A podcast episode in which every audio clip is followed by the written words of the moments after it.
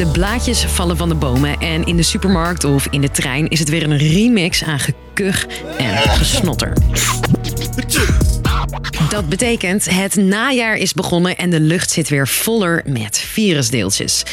Afgelopen jaren betekende dat ook maatregelen. Yep, we gaan het over corona hebben. Als het helpt, dan, uh, ja, dan draag ik graag een mondkapje. Maar volgens een net verschenen rapport van de Onderzoeksraad van de Veiligheid is er heel weinig bekend over de effecten van de maatregelen waarmee we te maken hebben gehad. Zoals. En daarom gaat Nederland voor een periode van in ieder geval vijf weken in lockdown. Nederland gaat op slot. In hoeverre zijn we nu wel voorbereid op een coronagolf?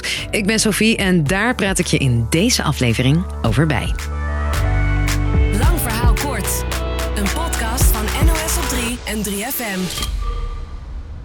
We gaan even terug naar het eerste corona-najaar in 2020. Je weet het vast nog wel.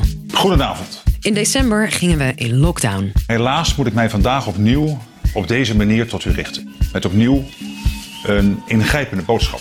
Onder meer scholen, niet-essentiële winkels en sportclubs moesten dicht. Wel friet, geen fitness. Dat, dat voelt zo tegennatuurlijk. Een maand later ging de avondklok in. Weet je nog? Om 9 uur thuis zijn. Die duurde drie maanden.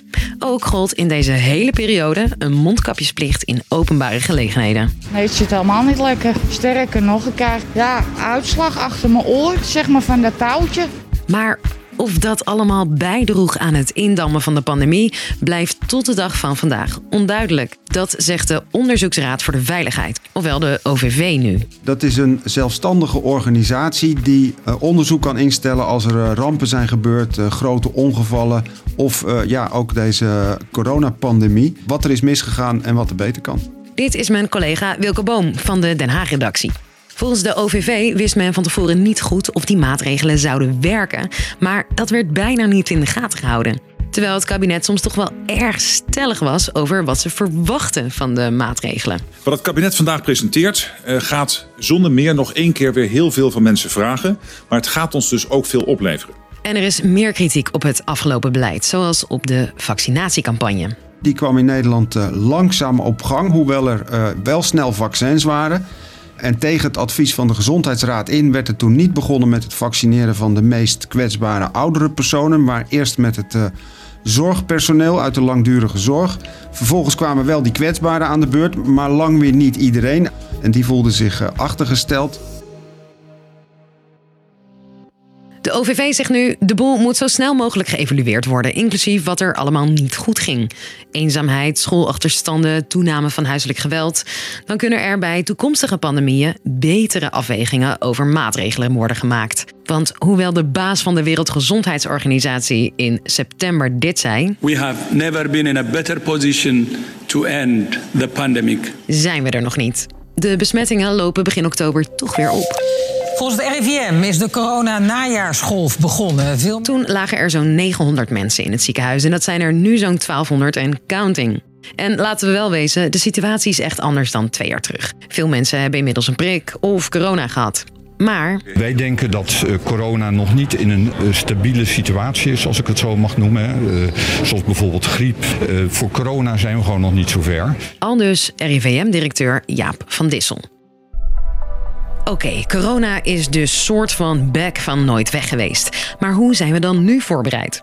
Nou, bovenop die kritiek uit het rapport is er ook nogal kritiek op het huidige beleid van minister Kuipers van Volksgezondheid, vertelt Wilco. Kern van het beleid van Kuipers is dat, dat algemene coronamaatregelen zoals een lockdown voorkomen moeten worden. En dat hoopt hij dan te doen met specifieke maatregelen die sectoren uh, zelf moeten gaan nemen. Hè. Sectoren zoals de cultuur en de sport en de horeca. Bijvoorbeeld inzetten op thuiswerken. En de horeca moet zelf beslissen wanneer ze spatschermen ophangen of de anderhalve meter weer invoeren. Overigens is het onduidelijk wanneer ondernemers in actie moeten komen, maar minister Kuipers zegt. Want sectoren weten ook bij uitstek beter dan wie ook wat zij zelf kunnen doen. Maar dat vindt de Tweede Kamer te vaag. Kamerleden van zowel de regeringspartij als de oppositie die zeiden in juni al dat de plannen van Kuipers onvoldoende zijn uitgewerkt. Er vielen toen termen als uh, je moet het dak repareren als de zon schijnt, zei bijvoorbeeld het CDA. De SP die zei, eh, ja, de minister gaat ervan uit dat het allemaal wel mee zal vallen, maar dat weet je helemaal niet. En daarbij, het kabinet moet ook met veel dingen rekening houden. Het is net als zo'n acrobaat die in het circus staat en die al die bordjes in de lucht moet houden. De volksgezondheid, economische belangen, eh, financiële belangen van de staat. Dan zijn er sociale belangen. Hè? En dat maakt het dus heel ingewikkeld om die goed af te wegen. En dat leidt er ook toe dat nooit iedereen tevreden is over de uitkomst. Hoe het kabinet de uitkomsten van het onderzoek van de OVV gaat meenemen in hun toekomstige beleid, dat is nog onbekend. Dus, lang verhaal kort.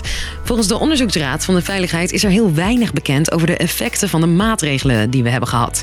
Tegelijkertijd zijn er ook twijfels of we wel zijn voorbereid als corona weer ernstiger wordt of zelfs als er een nieuwe pandemie komt.